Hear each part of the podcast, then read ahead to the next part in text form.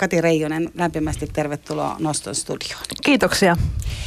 Mä otan heti tähän sen verran vedän tämmöisenä niin kuin, voisiko nyt sanoa edes aasinsiltana, mutta sanon, tuli tästä praise you niin kuin tavallaan lauseesta mieleen se, että tänä päivänä ihmiset palvoo tosi paljon. Öö, olisiko onnellisuutta ja voisi sanoa myös, että niin kuin jotenkin omaa itseään ja tuntuu, että vaikka kaikki ihmisillä on paljon self-help-oppaita ja tulee paljon niitä kirjoja, missä ekalla sivulla kerrotaan se olennainen ja sitten sun pitää lukea 150 sivua. Välillä tulee sanoa, että ihan soopaa tai mm. aika tämmöistä niin pinnallista puhetta. Eli tavallaan semmoinen niin palvonta on tosi läsnä, mutta sä, joka kirjoitat myös tällaisi, olet kirjoittanut kaksi teosta jo ja voisit tavallaan edustaa tämmöistä tämmöistä kulttuuria, niin sä ajattelet siitä ihan toisin, eikö niin? Sä et palvokkaa sitä onnellisuutta. Joo, ei. Mä mietin tätä itse viime aikoina tosi paljon, että kun puhutaan, että ihmiset haluaa onnellisuutta, mutta musta on alkanut tuntua siltä, että ihmiset haluaa mielekkyyttä. Ja mun niin kuin lempitarina raamatus, mä linkoon tätä aina uudestaan ja uudestaan, on syntiin lankemustarina, jossa oli Aatami ja Eeva, jotka eli paratiisissa. Ja niillähän oli siellä täydellistä. Niillä ei ollut siis mitään visalaskuja eikä asuntolainoja eikä eläkekertymiä eikä, eikä mitään murhetta. Niin mitä ne tekee? Ne haluaa syödä siitä hyvän ja pahan tiedon puusta. Ne haluaa oppia ajattelemaan niin kuin Jumala, niin kuin Einsteinkin aikana. Ja ne lähti, sai fudut paratiisista ja, ja alkoi sitten sitä leipäänsä leipoa tuskalla ja hiellä. Ja tota, että meitä ihmisiä riivaa se, se, niin kuin se mielekkyyden – hakeminen. Ja, ja mä luulen, että, että tämä on se varsinainen niin kuin drive meillä. Et ei se, me ei olla niin kuin, me oltaisi me ei oltaisi tyytyväisiä täydellisen onnen tilassa. Se ei riitä meille, koska me ollaan täällä nimenomaan kehittyäksemme ja kasvaksemme ja oppiaksemme. Näin mä nyt ajattelen. Ja tavallaan ehkä se onnen tila on jotain sellaista, että se tosiaan niin kuin, niin kuin sä sanoit, että he lähti sinne tekemään, touhuamaan, ahkeroimaan. Niin. niin niin tavallaan se on kuitenkin jotain sellaista, minkä eteen pitää tehdä työtä. Joo. Tai tulee semmoinen ajatus ainakin itselle, ja kyllä tämä varmaan niin kuin kertoo tästä ajasta, että mä ajattelen, kun tiesin, että sä oot tulossa studioon ja että me puhutaan meditoimisesta ja rauhoittumisesta, niin, niin kyllähän niin kuin kaksi sellaista opusta, et, jotka niin kuin sieltä omasta kodista sattui käsiin. Oli toinen on tämmöinen niin kuin, buddhalaismunkin opas siivoamiseen.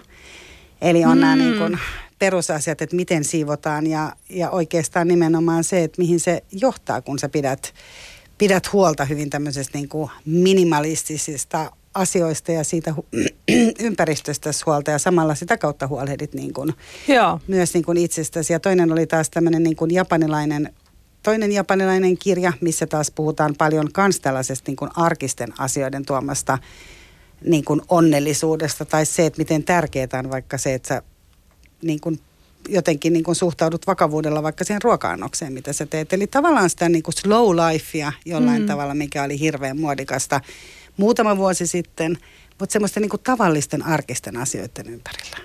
Niin, monihan sanoo, että arki on parasta sitten kuitenkin. Ja kyllä mäkin ajattelen nyt näin, että sitten kun, silloin kun heitet, heitettiin tähän mun nykyiseen elämään, joka on hyvin mielenkiintoista ja haastavaa, niin kyllä monta kertaa on tullut mieleen, että vois, voisipa palata niihin aikoihin, kun oli tylsää. Niin kun tiesi, kun kaikki oli niin kuin tavallaan ennalta arvattavissa, ja, tai niin mä silloin ajattelin, että nyt tämä tämmöinen mielenkiintoinen seikkailu, niin sehän on kyllä välillä aika uuvuttavaa. Niin, eihän se yksinkertaista ole. Ennen kuin me mennään siihen sun nykyisyyteen, niin pompataan sinne entiseen. Eli mm. mä mainitsin tuossa jo alussa, että sulla on tullut tosiaan iso elämänmuutos, mm. eli sekä ero sitten, että jouduit työttömäksi ja kohtasit sitten vielä niin kuin yhden, yhden lapsistasi tota, vaikean vaiheen, mm. eli, eli masennuksen.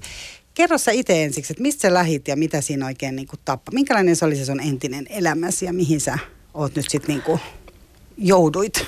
No mun entinen elämä oli semmoista niin kuin, ää, mulla oli sotaveteraani isä, joka, joka koutsasi mua se, siihen normielämään, että opiskelemaan ja naimisia, lapsia ja uraa ja tätä tyypillistä omakotitaloa ja kesämökkiä, autoja, koira. Ja mä niin suoritin sitä sillä niin kuin mä oon ajatellut, että elämää niin pitää suorittaa, että rasti rastilta, mutta sitten mä huomasin, kun tuli nämä mun elämäni romutusajot niin sanoakseni, niin Että tämä ei, niinku, ei mua itse asiassa pelastanutkaan. se, mä olin turvallisuusharhassa. Et mä kuvittelin, että kun mä noudatan sääntöjä, niin mä olen niinku turvassa. Mutta sitten mä huomasinkin yhtäkkiä ja suoraan sanoin juurikin yhtäkkiä, että, että se matto vedettiinkin mun jalkojen alta ja si, silloin mä olin täysin ulalla että koska mulla ei ollut mitään blueprinttia, isä oli jo kuollut eikä enää neuvomassa mua ja mä en yhtään tiennyt mihin mä lähtisin tästä. Et sen, sen jälkeen mulla ei ollut mitään muuta niin kuin, ää, ohjaussysteemi kuin tämä mun sisäinen – minkä mä sitten löysin ää, myöhemmin ja sain yhteyden siihen sisäinen niin kuin ohjaussysteemi, mihin mä nyt sitten olen oppinut luottamaan. No se joudut siis ihan tyhjän päälle. No siis, eihän mä nyt ihan tyhjän päälle joutunut, mutta, mutta siis multa katos, multa lakossi sellaiset rakenteet tai kulissit ympäriltä, jo, joihin mä en tottunut luottamaan. Mähän en ikinä kuvitellut eroavani esimerkiksi. Niin sä sanoit, että sulla oli niin kuin ihan, sä elit sielunkumppanis kanssa. No, no siis en mä tiedä, oliko se mun sielunkumppani, mutta, mutta mä, mä oon siis mä ajattelin, että se on avioliitto, joka kestää niin kuin meidän elämän loppuun asti. Ja mä olin tottunut luottamaan tähän puolisoon ja, ja kun se sitten, se luottamus niin kuin romahti, niin kyllä se oli niin, kuin niin iso tälli, että en mä vieläkään ole siitä täysin toipunut. Että kyllä mä vieläkin joudun niin kuin silmittelemään sitä, että esimerkiksi aamulla kun mä herään, niin mulla on niin kuin jotenkin vieläkin vaikea uskoa, että se on tapahtunut. Ja siitä on kuitenkin jo useampia vuosia.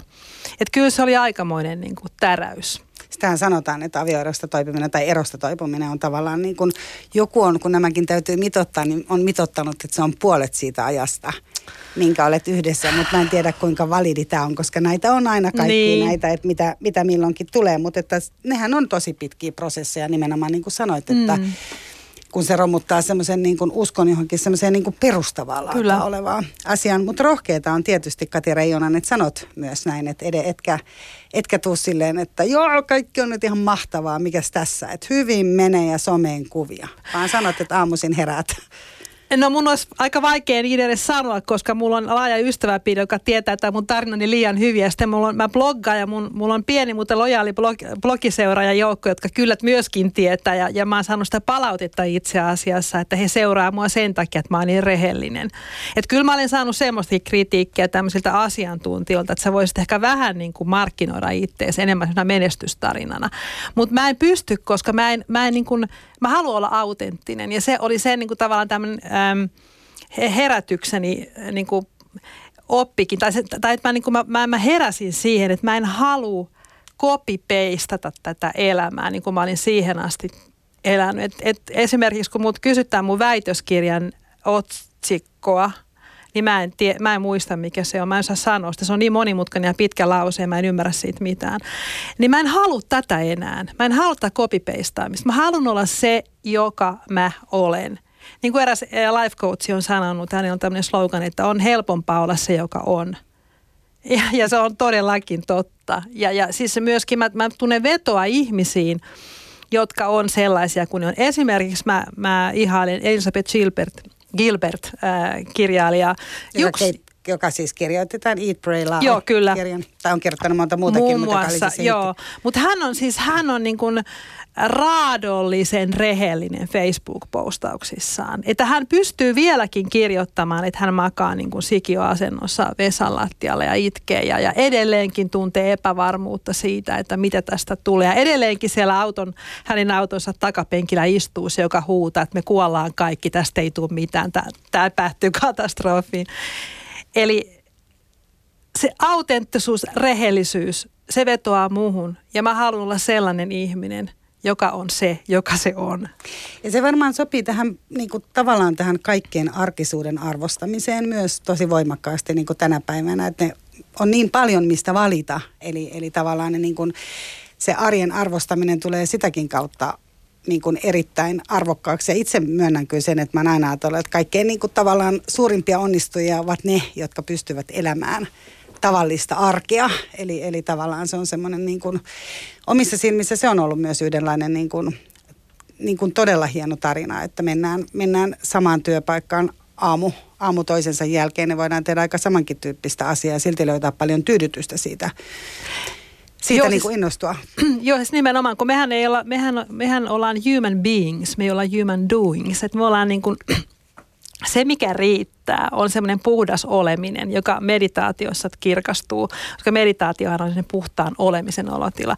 Eli me, meitä ei, me arvioidaan itseämme ja toisemme helposti saavutustemme, omaisuuksiemme, ää, diplomiemme, kaiken tämän mukaan, mutta loppujen lopuksi se kaikki on sellaista pintakuohua, että se, joka me oikeasti ollaan, se riittää aina – vaikka meillä ei olisi mitään. Mä olin tuossa tosi pahassa flunssassa ja kun mä olin, mä olin niin kipeä, että mä en pystynyt niin kuin oikeastaan edes ajattelemaan.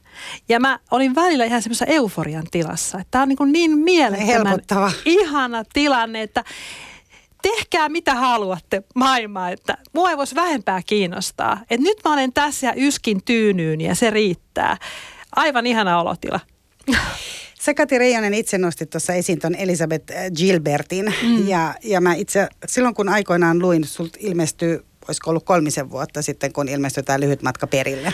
Ää, 16, joo, eli joo, joo, joo, kohta kolme vuotta. Kohta kolme vuotta, ja se oli nimenomaan, siinä sä kerroit tästä, tämä oli sun ensimmäinen kirjasi, ja siinä sä nimenomaan kerroit tästä prosessista, että, että miten, miten muutuit. Mutta jos Elisabeth Gilbert, jos hänen elämästään tehtiin elokuva, ja hän lähti tuonne niin kuin eri maihin tutkailemaan, ja kuitenkin aika kauas löytämään niin kuin itseään, niin sä todella oot joutunut tekemään sen ihan kotioloissa siellä sun omakotitalossa talossa, jonka olitte hankkineet. Eli, eli jos palataan vielä siihen, että, että sulla on tosiaan siis kaksi yliopistoa sulla on yliopistokoulutuksia kaksi kappaletta. Liikaa. Eli olet tehnyt väitöskirjan, olet ollut muotoilija ja olet myös opiskellut filosofiaa, eikö niin? No siis mä en ole itse asiassa muotoilija, mä oon muotoiluopettaja. Opettaja, niin. Ja joo, mä, mun, mulla on niin kuin maisteritutkinto filosofiasta, mä väittelin tohtorismuotoilun niin kuin teoriasta oikeastaan. Joo.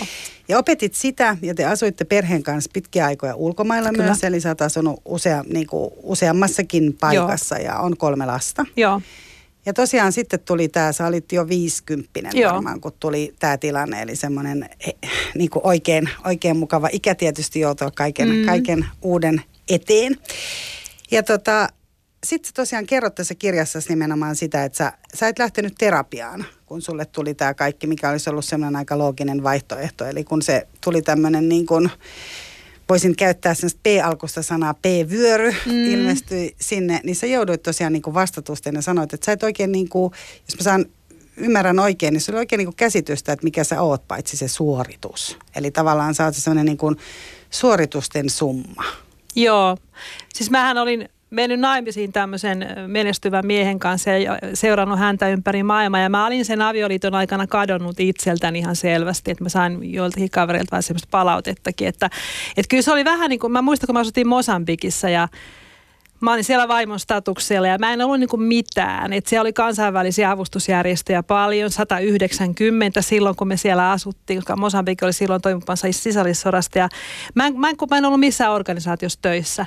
Ja tämmöisessä kansainvälisten naisten niinku kekkereillä, niin mä olin ihan nobody. Kukaan ei kiinnittänyt muun edes mitään niin huomiota. Ylioppilastutkin, tai ei, tuo, ei ylioppilastutkinnot, ei, vaan siis yliopistokoulutukset ei, ei ollut mitään. Ei, mä, mä muistan, että mulla oli oikeasti sellainen tunne, kun mä katsoin itseni peilistä, että mä en, mä en näe sieltä mitään. Että mä en, mä en, niin kuin, mä en ole mikään enkä kukaan.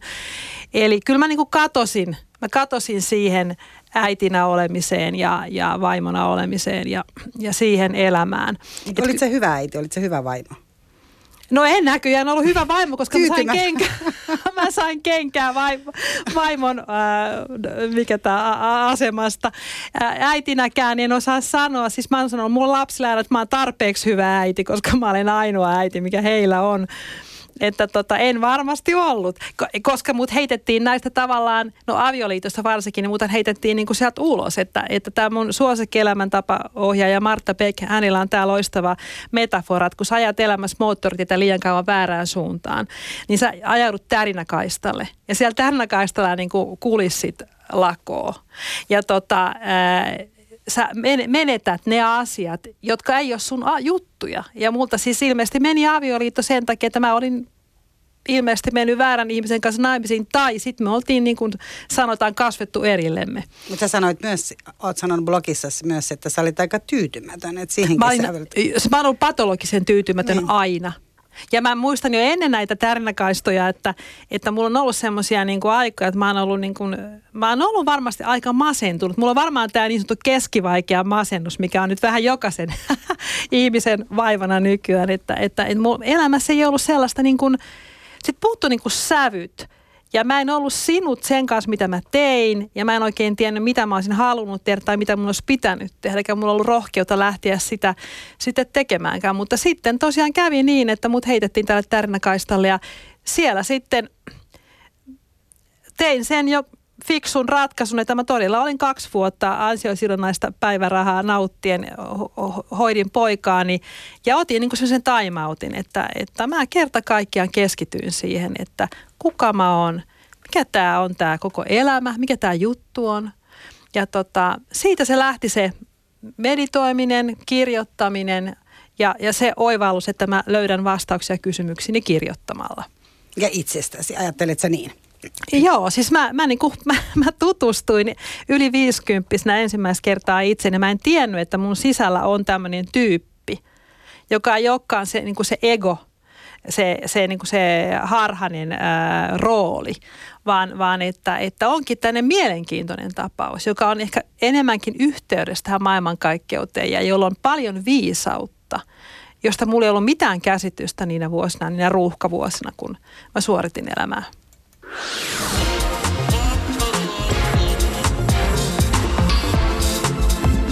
Yle Puhe. Noston vieras. Joka on tänään Kati Reijonen, tietokirjailija, meditaatioopettaja ja suuren elämänmuutoksen tekijä, tosin tahtomattaan, mutta oletko nyt niinku tyytyväinen, että sä oot nyt joutunut tähän? Pystytkö nyt, kun, nyt kun sä ajattelet vai? No siis mä, mä tota, mä ajattelen nyt näin, että sä oot aina siellä, missä sä olet. Tai niin kuin John Kabat-Zinn tämä meditaatio tai mindfulness coach sanoo, että minne olet mennyt, siellä sinä olet. ja tota, mä, mä yritän niin kuin rauhoittaa aina jokaisen tilanteen, missä mä itseni löydän ja niin kuin, a, mä antaudun sille. Et, et, mä en, mä en, niin kuin tämä sana tyyty, tyytyväisyys ei ole oikein hyvä. Mä oon hyvin rauhaton ihminen luonteeltani ja mä, mä olen useinkin haluaisin siis nähdä tuonne niin kuin kulman taakse, että mitä siellä mua odot, mikä siellä mua odottaa, kun tässä alkaa ikää kertyä ja on vähän niin kuin epävarmuustekijöitä tässä. Niin mua vähän huolestuttaa aina välillä, että, että sikäli en voi sanoa, että mä olisin kauhean tyytyväinen, mutta mä tiedän, että tämä paikka, missä mä nyt just olen, on se paikka, missä mun pitää olla. Ja mä en taistele sitä vastaan enää. Onko se jonkinlaista sellaista niin pinnistelyn lopettamista? Joo, ehdottomasti. Siis mä, mä, mä kirjoitan nyt kolmatta kirjaa se käsittelee vastustamista, joka on ollut mun helmasunti aina. Koska mulle moni sanonut, että minkä takia sä et ota niin menestystä vastaan tai rahaa vastaan. Ja tota, mä olen, mä olen havainnut, tämä on se, mihin mä vuoren varmasti uskon, että kun ihminen lakkaa yrittämästä – ja kamppailemasta, niin elämä alkaa sujua paremmin. Tässä on tämmöinen taolaiskristillinen pohja Eli anna mennä, anna, anna sen elämän kuljettaa sua. Ja lakkaa se, se mikromanagerointi, koska sä et osaa, etkä sä tiedä. Sä, sä, sä luulet tietäväs, mitä sä haluat, mutta sä et välttämättä tiedä. Koska me aika paljon heijastellaan sitä, mitä, mitä, mitä meitä on opetettu ja mitä meillä on kerrottu. Ja me verrataan itseämme muihin, joka on se mikä mun mielestä on helvetti. Paikka, missä sä istut vertaamassa itseäsi muihin ikuisesti. Terapiassaan sanotaan, että se on niin kuin nopein tie pois itsensä luota on tavallaan se, että rupeaa vertailemaan itsensä muihin. Todellakin että siinä niin kuin helposti joutuu hakoteille ja se on tietysti hirveästi tätä päivää, se on ollut aina tätä päivää, että vaikka nyt on tämä some, mitä kautta voi vertailla, mutta ainahan se on ollut, että jos, jos ajattelee milloin ikinä, jos miettii niin kuin omaa lapsuuttaan tai mm. katsoo mitä vaan vähän kauemmaksi sijoittuvia TV-sarjoja vaikka, niin ainahan siellä on vertailtu ketkä ikinä keskenään. Mutta tota, Kati Reijonen, äh, sä tosiaan sanoit, että sä pidit kaksi vuotta jäit, pidit kaksi vuotta. Sanoit, että olit kotona ja tosiaan sun poikasi lepäsi ja sä lepäsit itse siinä ohessa. Sanoit, että sä niin kuin kaipasit myös paljon lepoa. Että sä et Joo. ollut niin kuin tajunnut, että tavallaan sun poika ohjas niin kuin tahtomattaan. Joo. Ehkä sut sellaiseen, että, että te olitte siellä sitten yhdessä ja voisi ajatella sille, jos sanoisi tosi romasti, vähän niin kuin dropoutteina siellä Kyllä. Niin kuin elämän ulkopuolella siellä niin kuin keskenään se ei varmaan, vaikka sä kirjoitit ja rupesit sitten tosiaan itse, itsenäsi meditoimaan, se ei varmaan ollut mitään niin kuin loistoaikaa. Et. Joo, no tämähän nyt on tosi mielenkiintoinen kysymys, koska tota, mä muistan semmoisia aikoja tämän kahden vuoden ajalta, että mä oon istunut keittiössä ja mä oon katsellut, kun orava juoksee männyn kylkeä pitkin ja mä oon tuntenut sellaista ihan täydellistä onnea. Semmoinen englannissa sanotaan bliss, bliss, semmoinen niin kuin... Vähän siunattu tai vähän sellainen joo, niin kuin, joo. Joo, ja, ja semmoinen kirja kuin Suru, Ankara, Ilo. Ja nyt en taas muista, kenen kirja se on, mutta se, se on mulle jäänyt ikuisesti mieleen tämä kirjan nimi Suru, Ankara, Ilo. Että siinä surussa silloin, kun se oli aktiivisena, niin oli se käsittämätön ilo mukana aina. Että, että mä pystyin silloin pysähtymään niin pieniin hetkiin, kun se elämän ikään kuin todellinen merkitys ja tarkoitus kirkastui mulle. Ja että se ei ollutkaan sitä, että mä saavutan jotain, vaan se olikin sitä, että mä olin siinä hetkessä. Mä katsoin, kun lumihiutale, le, le, lumihiutale leijaili tai, tai mä otin sen kahvin ja mä kulautin sitä ja, ja se oli se kokemus. Että tota, kyllä ehdottomasti toi poika on, siis se meidän yhteinen mm, symbioosi tilanne niin ää, oli mulle kokemuksena sitten kuitenkin hieno. Ja sitten täytyy aina muistaa, että niinä vaikeinakin aikoina niin me on aina pystytty nauramaan. Et me aina löydettiin siitä meidän kauhutarinasta joku, no, ja onhan siinä paljon koomista.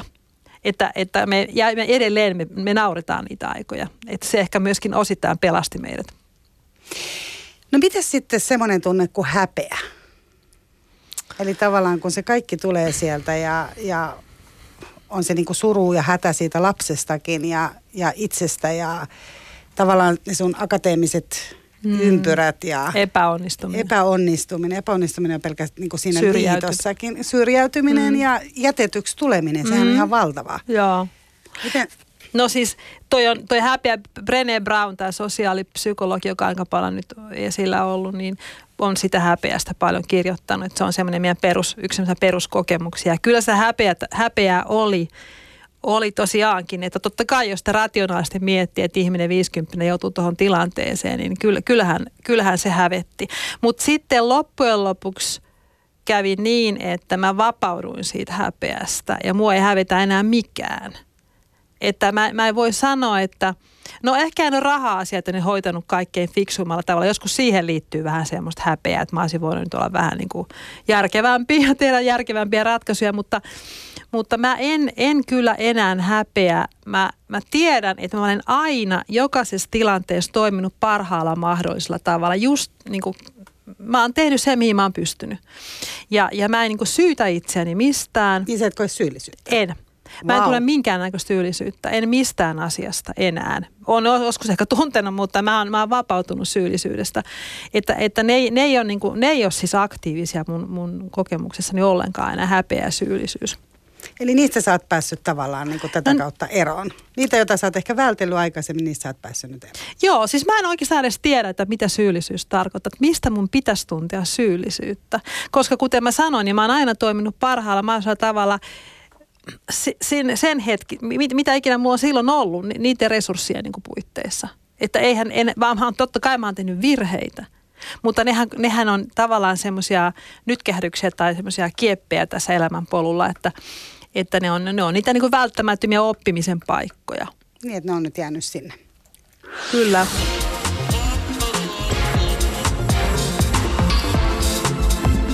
Yle Puhe. Noston vieras. Nostan vieraana tänään Kati Reijonen ja nyt me mennään Kati Reijosen kanssa siihen, mitä on siis nyt. Eli sä rupesit meditoimaan, sä oot kertonut tosiaan kaksi kirjaa ja toinen kirja on Iso ajatus, missä sä käsittelet myös kristinuskoa ja uskomista ylipäätään. Ja se sun, ei uskontosi, mutta tosiaan se sun tapa on ollut, voidaan ruveta paremmin, on ollut tosiaan meditaatio. Eli sä rupesit itseksesi meditoimaan, mutta se ei olekaan mitään sellaista, sä et, sä et niinku ladannut mitään insight timeria tuolta tai mitään headspacea, vaan rupesit itseksesi kuuntelemaan, mitä siellä sisällä tapahtuu. Oliko se niin? No siis ää, ei itse asiassa ollut, vaan mä, mähän lähdin siis Amerikkaan opiskelemaan meditaatioja. Mullahan kävi sillä tavalla, että tämmöisen synkronisaation tai kuten Carl Jung sanoi, mielekkään ää, yhteensattuman ansiosta, niin mä päädyin opiskelemaan meditaatio-ohjaajaksi amerikkalaisessa McLean Meditation Instituutissa. Ja tämä ajatus ryhtyä meditaatio-opettajaksi tuli mulle todellakin niin sanotusti puun takaa. Ja kun mä sitten opiskelin tätä, mutta, mutta kun mä rupesin opiskelemaan, niin mä, mä heti tajusin, että tämä on just se, mitä mun pitää tehdä. Mulla oli hyvin voimakas sisäinen tunne ja tieto siitä, että tämä on juuri se, mikä mun elämästä puuttuu. Ja tota, Oliko se semmoinen, niin kuin, että tämä on sitä omaa? Nimenomaan. Ja kun mä olin siellä Sedonassa äh, intensiivijaksolla, niin, niin mä mietin sitä, että mä oon, mä oon näitä tutkintoja suorittanut erinäisiäkin ja opiskellut hirveän paljon elämässä, mutta mä en ole koskaan oppinut oppinut mitään, koska mä oon kaiken kopipeistannut. Siellä ensimmäistä kertaa mulle tuli sellainen tunne, että mä opin asioita, koska mä sisäistin ne. Ja mä olin aivan liekeissä. Ja tota, sitten kun on meditaatio ja opinnoissa, niin on pakko meditoida. Mähän on semmoinen, joka hyvin herkästi jättää asiat keskeä tekemättä. Mä en ole koskaan mitään harrastusta jaksanut kauhean pitkään harrastaa. Niin siitä tuli osa mun elämääni ja sieltä siis se oli mulle niin kuin lähes käsittämätön kokemus. Et mä, en, mä en ensinnäkään ikinä kuvitellut pystyväni meditoimaan.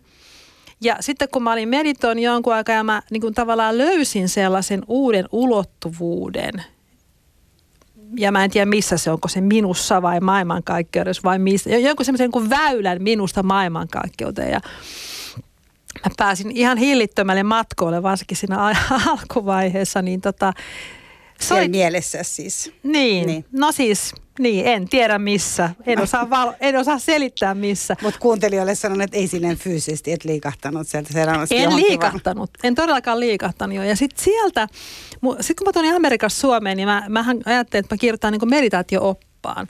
Mutta siitä ei niinku tullut mitään sit kirjoittamisesta. Se alkoi keuli vähän omaa suuttaansa ja sitten syntyi tällainen tarina mun heräämisestä ja näistä romutusajoista ja miten mä niinku selvisin ja mitä mä opin. Ja, ja sitten kun mä olin niin valtavasti lukenut, kun mä, mä olen tämmöinen analyyttinen ihminen, eli mähän luin sen kahden vuoden aikana, kun mä olin pojan kanssa, niin mä luin valtavasti. Mä kuuntelin valtavasti TED Talkia ja katselin YouTube-videoita ja mulla oli hirveästi tietoa uushenkisyydestä ja itämaisista uskonnoista. Ja, ja sitten tämä kaikki niin kuin ryöpsähti. Että se lyhyt matka perillehän on aika semmoinen aikamoinen paketti, että se on vähän niin kuin kaikki, mitä sun pitää tietää uushenkisyydestä yhdessä kirjassa. Ja sitten mä tajusin, että tämä kirjoittaminen on niin kuin se juttu, millä mä pääsen niin kuin mä käsiksi, että jotenkin se alitajunnan viisaus alkaa tulla sieltä. Että nyt kun mä blokkaan joka viikko, niin mä en koskaan blokkaa kenellekään muulla kuin itselleni. Mulla on aina joku kysymys, joka tulee jostakin ja sitten mä istun alas ja mä kirjoitan siihen vastauksen. Se vastaus tulee jostakin. Et mä, mähän sanon, että esimerkiksi nämä mun kirjat on tullut faksina taivaasta ja sitten Atena kustantamo Laura Niemipynttäri, maailman paras kustannustoimittaja, tekee aina niistä sitten kirjoja. Että tota, että jotain tämmöistä mystistä virtausta ää, tapahtuu, kun mä olen sen MacBookini kanssa. Tota, kerro vielä Kati Reijonen se, että miten tämä sun entisen elämän niin kuin muu ryhmä on suhtautunut tähän, koska ajattelee, että sulla on ollut kuitenkin niin kuin aika erityyppisiä ystäviä. Sä blogissa kerroit myös mm. nimenomaan siitä tai jossain haastattelussa oot puhunut siitä, varsinkin kun kirjoitit tämän iso ajatuskirjan, missä mm. käsitellään niin kuin uskontoa enemmän, niin miten, onko sulla onko sulla edelleen niin kuin samoja ystäviä? Miten he on, sä puhuit siitä, että ihmisten, sun ystävienkin on niin kuin salaa tavallaan käytävä kirkossa tai, tai jollain energiaparantajalla, mutta, mutta tota, onko, onko sulla vielä niin kuin samoja ystäviä vai onko se, että sä oot katsonut itseäsi tarkemmin peiliin, on, onko se saanut sut katsoa myös No ensinnäkin tuo iso ajatus ei käsittele uskontoa, vaan mun suhdetta Jumalaan. Niin sun suhdetta Jumalaan. Mä, mä teen sen eron, koska siis se, se uskonto ei ole, ei ole siinä ollenkaan niin kuin kärjessä. Tota, multa, multa on ikävä kyllä yksi ystävä kadonnut tämän prosessin aikana, mutta, mutta muut, vaikka siis tämä mun henkisyys, joka mulla on ollut aina, tämä hengellinen – tämä Jumala kaipuu niin sanotusti, niin se, se oli mun ystäväpiirissä, joka koostuu lähes pelkästään ateisteista. Niin se oli a- aikoinaan vähän vaikea asia. Mua vähän, mulle naureskeltiin. Ja, ja mä, kun mä lähdin luostariin silloin kaksikymppisenä Saksaan, niin se on ihan vitsi. Niin sä olit kuukauden siellä. Joo, mutta sitten, ja, ja kun mä, jos mä, mä olen saanut hyvin paljon, niin kuin sanotaan, mm, vastareaktiota aikaiseksi tämän Jumala-kysymyksen kanssa, koska kun, kun mulla on muutamia semmoisia ystäviä, jotka eivät voi sietää Jumala sanaa eikä mitään hengellisyyttä, mutta kun he lukevat mun kirjoja – niin näin mä, mä osaan sitten kirjoittamalla asettaa sanani sillä tavalla, että se vastarinta, tai he jotenkin ehkä ymmärtävät paremmin, että mitä mä haen. Että mä itse asiassa en ole tyrkyttämässä vastauksia, vaan esittämässä kysymyksiä. Ja mun tämän iso ajatuksen kirjan julkkarit oli todella liikuttava tilaisuus, koska siis kuten sanottu, siellä oli enimmäkseen ateisteja, mutta sitten siellä tapahtui niin, että eräs nainen ehdotti, että me rukoiltaisiin. Ja mä olin aluksi aivan kauhuissani, että apua, tämä menee ihan, nyt ihan pieleen tämä koko tilaisuus, että tämä ei ollut tarkoitus olla ollenkaan tämmöinen hengellinen tilaisuus. Mutta sitten, sitten me rukoiltiin yhdessä ja porukka oli siellä aivan kyynelissä. Ja, ja jotenkin musta tuntuu, että siellä niin kosketeltiin sellaisia sielun kieliä, Jo, joita ihmiset ei ole niin kuin tavallaan tottuneet e, ne on edes ajatella, että heissä olisi sellaisia. Ja, ja tämä Jumala kaipuu, tai jonkunnäköisen tämmöisen perusmielekkyyden löytäminen, niin, niin se, halu löytää siis joku mielekkyys tai merkitys tälle, tälle elämälle, niin mä luulen, että se on monella siellä taustalla. Et, et nyt mä, mä edelleen hengaan samojen ystävien kanssa. Mulla on hyvin vähän uskovaisia ystäviä, enkä mä päässyt oikein mihinkään tällaiseen niin kuin porukkaan, mikä, mikä olisi niin kuin, mikä olisi mikään hengellinen kuvio. Mutta mun ystävät on jotenkin kai sitten mun kanssa kasvanut ja mä olen siitä hyvin kiitollinen.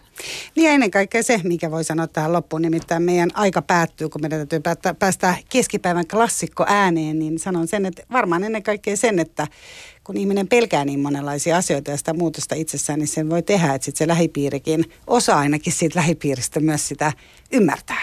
Niin, siis tota, kun sä oot rehellinen, kun niin, sä oot rehellinen ja sä sitä, niin, oot. kun sä oot se, joka se oot, niin kyllä muut resonoi niin kuin positiivisesti silloin. Et jos sä yrität olla jotain muuta kuin sä oot, niin sit se ei ehkä mene niin maaliin.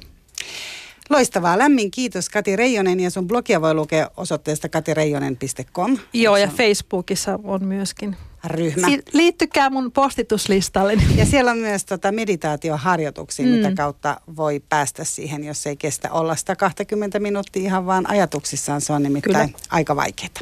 Kiitos. Kiitoksia.